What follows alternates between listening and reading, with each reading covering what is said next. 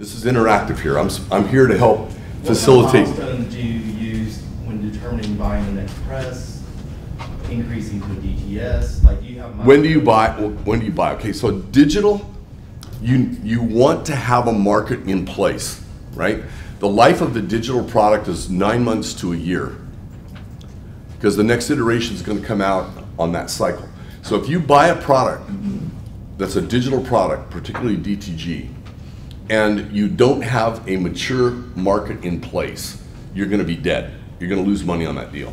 So the best way to do it is to contract out as you develop your market and your reputation around it.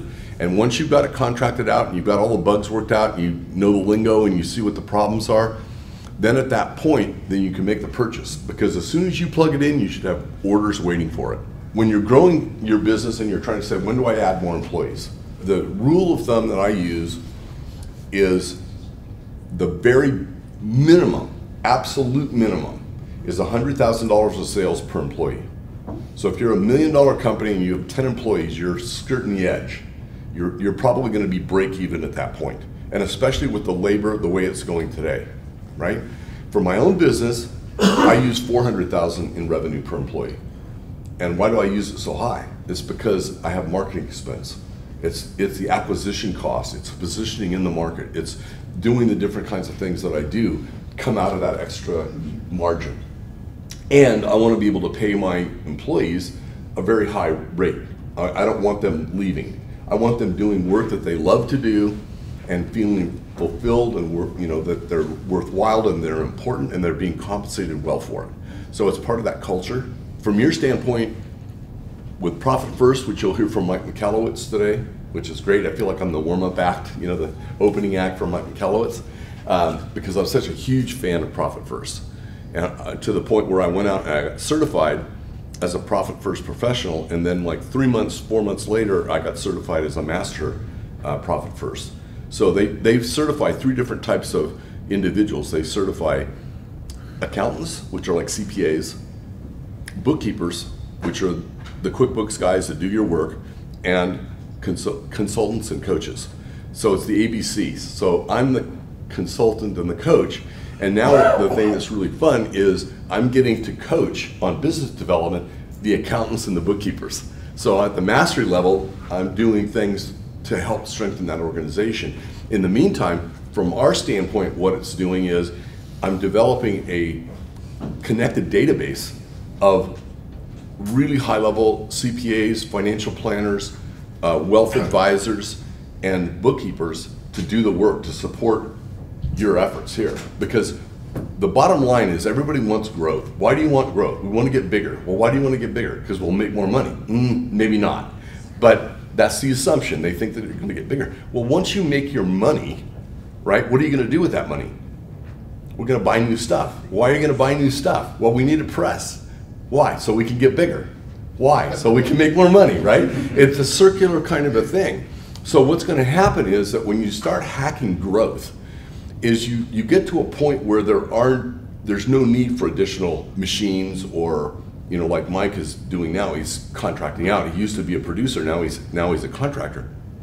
We don't need to do that. There's a lot of capacity in the marketplace right now. So the idea here is, what does this mean in your life? As your business grows, it becomes an engine, an economic engine, and that engine funds your life, your lifestyle. How much time off, how much travel do you want to have, how much of an investment base do you want to have, what kinds of assets do you want to buy, and those assets then multiply so that you get a higher return and you compound your overall net worth. I never studied this kind of stuff, and it was never interesting to me. I was always about the printing. And I was all about the technology of digital and all that kind of stuff. Well, I had one of those kinds of things where life got in the way of everything else and it threw everything off the track. And I lost everything. And it was mistakes that every single person in this room has inherent in their business. I guarantee it, because every company I've looked at has the same weaknesses, right? So when I realized that, I did a post-mortem on my own business after I shut production down. And I said, look, I can either learn from this, or I can be a victim of this and let these events define who I am for the rest of my life. So I found myself at age 58 starting over from zero. And out of that came Catalyst, which is what all this is about. And the reason I call it Catalyst is because it's a series of techniques and methodologies that accelerate your growth. It doesn't change anything about your business. It just makes it a whole lot better, and it makes it a whole lot faster and a whole lot more efficient. So when you buy new equipment with Profit First, what I do is I set up what's called a sinking fund or a drip account. And if I'm going to hire an employee, if I think I need another employee, I'll start putting that person's wage into that account. And if I do that for 6 months, every week during payroll, then I know that I can support that person. And guess what? I've got his wage for 6 months in a reserve. And I can either use that reserve for training and bringing him up to speed, or I can just leave it sitting there because that's extra profit, right? You've proved to yourself what that person's going to do.